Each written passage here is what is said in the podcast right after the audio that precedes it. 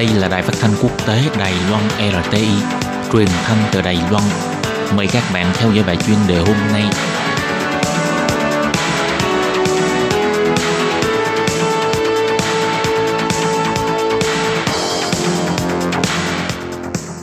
Anh xin kính chào quý vị và các bạn. Chào mừng các bạn đến với bài chuyên đề ngày hôm nay. Chủ đề của bài chuyên đề ngày hôm nay là Con đường đấu tranh vì nhân quyền của giới chính x Đài Loan. Chủ đề này sẽ kéo dài hai tập, nên mời các bạn cũng chú ý đón nghe tuần sau nhé. Và sau đây mời các bạn cùng lắng nghe nội dung chi tiết của tuần này. Ngày 10 tháng 12 hàng năm được gọi là Ngày Nhân quyền Thế giới.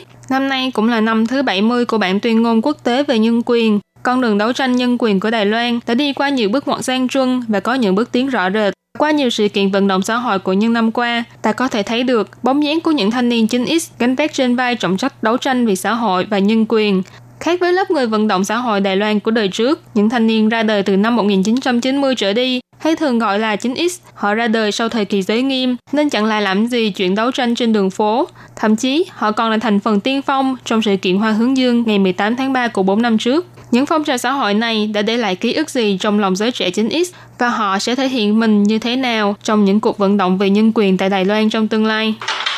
Bước vào một căn hộ nhỏ ở thành phố Đài Bắc, bên trong có 7 nhân viên công tác của Hiệp hội Nhân quyền Đài Loan, trong đó cô Vương Hy, sinh năm 1991, là người trẻ tuổi nhất ở đây, và cô cũng là thành viên chính x duy nhất tại đây. Vương Hy theo học song song hai ngành pháp luật và nhân loại học tại Đại học Quốc gia Đài Loan, được nhen nhóm suy nghĩ từ những tiết học ở trường, cộng với cơ duyên khi tìm việc làm, nên công việc đầu tiên của Vương Hy đã gắn liền với nhân quyền. Khi nhớ lại năm thứ năm đại học của mình, cả trường Đại học Quốc gia Đài Loan bị bao trùm bởi bầu không khí bại khóa. Bản thân cô cũng chỉ cầm theo một quyển sách rồi lao ngay đến hiện trường, ngồi biểu tình một cách im lặng trên đường phố với những người thanh niên không hề quen biết suốt gần một tháng. Vương Hy nói, giai đoạn đó dường như cả thế giới đều đang trên bầu không khí sụp sôi. Ấn tượng sâu đậm nhất là khi nhìn thấy hàng chữ được phun bằng sơn trên đường Thanh Đảo Đông. Hàng chữ ấy viết rằng, khi độc tài trở thành sự thật thì cách mạng chính là nghĩa vụ.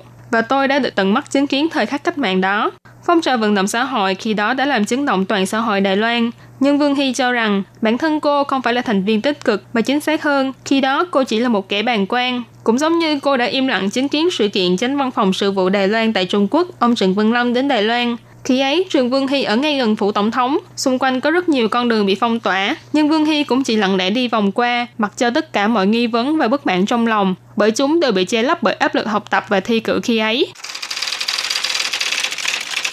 Lương Đan Ni là một chính X làm việc ở một tổ chức nhân quyền khác, sinh năm 1992, nhỏ hơn Vương Hy một tuổi. Nơi mà cô làm việc giống như người đánh trống kêu oan ở thời phong kiến. Chỉ khác là nơi đây không phải là nha môn, mà là Hiệp hội Giải oan tù nhân Đài Loan. Năm 2017, Danny vào Hiệp hội Giải oan tù nhân, đảm nhiệm chức vụ chủ nhiệm ban pháp vụ. Từ nhỏ, cô đã mơ ước trở thành một luật sư công ích, nên sau khi tốt nghiệp khoa luật ở trường đại học chính trị, Danny thi lấy bằng luật sư và luôn bước tiếp trên con đường theo đuổi ước mơ của mình. Danny nói, từ những ngày còn học cấp 2, tôi đã luôn muốn làm một luật sư công ích. Lúc đó thì chỉ ngây thơ cho rằng có rất nhiều việc không được đối xử công bằng trên pháp luật. Nhưng nếu thật sự hỏi tôi, lúc đó tôi đã từng chứng kiến những sự kiện nào, tôi lại không nói ra được, nhưng tôi vẫn kiên quyết muốn làm công việc này.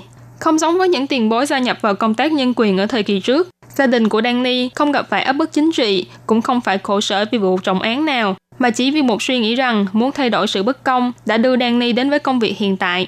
Những ngày còn học đại học, Danny từng theo dõi phong trào giữ lấy viện dưỡng lão lạc sinh và phong trào hoa hướng dương. Nhưng cũng như Vương Hy, cô chỉ lặng lẽ ở bên lề để quan sát những sự kiện này. Tuy vậy, Danny nhận định rằng nếu các bên đều có điều muốn nói thì phải mạnh dạn lên tiếng và trao đổi đó mới là cách để thúc đẩy xã hội phát triển. Danny nói, tôi cảm thấy trong quá trình dân chủ sẽ khó tránh khỏi một số tiếng nói phản đối hay xung đột. Cũng giống như lúc diễn ra phong trào hoa hướng dương, rất nhiều phụ huynh cho rằng đây là hành vi mang tính bạo lực và thậm chí là công kích nên lên tiếng phản đối. Nhưng theo quan điểm của tôi lại thấy, việc đó có lẽ không hợp pháp so với pháp luật hiện hành, nhưng nó cũng là một cách để trao đổi và thảo luận. Và đây cũng là môi trường xã hội tự do hiện tại của Đài Loan. Cho dù là Vương Hy hay Đan Ni, họ đều là những người ra đời sau thời kỳ giới nghiêm Đài Loan nhiều năm được lớn lên trong bầu không khí mang tên tự do, không có những mối áp bức về chính trị như thời kỳ khủng bố. Chỉ cần họ nguyện ý, thì bất cứ lúc nào cũng có thể thoát khỏi vị trí của kẻ bàn quan mà song pha trở thành người hoạt động trên đường phố.